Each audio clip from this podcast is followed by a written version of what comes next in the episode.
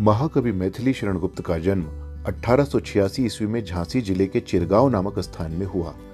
राम की भक्ति और कविता का वरदान कवि को अपने पिता स्वर्गीय सेठ श्री रामचरण जी से उत्तराधिकार में मिले।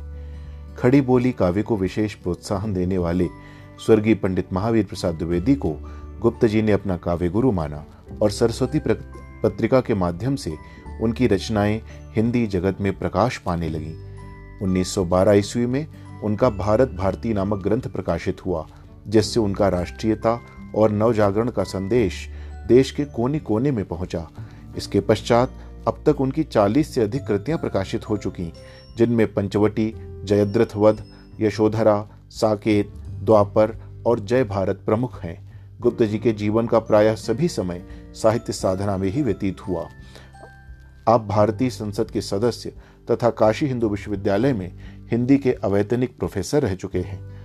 साकेत गुप्त जी की कीर्ति का सबसे बड़ा स्तंभ है। इसमें कवि ने रामकथा को अधिक तर्कसम्मत रूप में प्रस्तुत करते हुए उपेक्षित एवं लांछित पात्रों को ओर संकेत किया है। उपेक्षित पात्रों में है उर्मिला, लक्ष्मण और शत्रुघ्न तथा लांछित पात्र है कैकेयी। कैकेयी ने दशरथ से दो वरदान मांगे।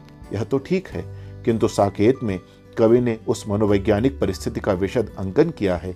जिसमें पढ़कर राम को कौशल्या से भी अधिक प्यार करने वाली कैकेयी ऐसे कठोर वरदान मांगने के लिए विवश हो जाती है।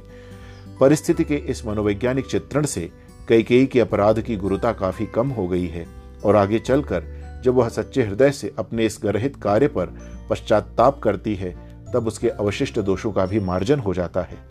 गुप्त जी का काव्य क्षेत्र विषय और शैली दोनों की दृष्टियों से अत्यधिक विस्तृत है। महाकाव्य खंड काव्य और मुक्तक सभी कुछ उन्होंने लिखे हैं। काव्य भाषा के रूप में खड़ी बोली को निखारने वालों में वे अग्रणी हैं। अपने प्रबंध काव्यों में उन्होंने महान और आदर्श पात्रों की सृष्टि की है। डॉक्टर हजारी प्रसाद द्विवेदी जी के शब्दों में, गुप्त जी को लोक चित्त में राष्ट्रप्रीति की भावना जगाने वाले सबसे शक्तिशाली कवि के रूप में हिंदी जगत देखता आया है। वे सच्चे अर्थों में राष्ट्र कवि हैं।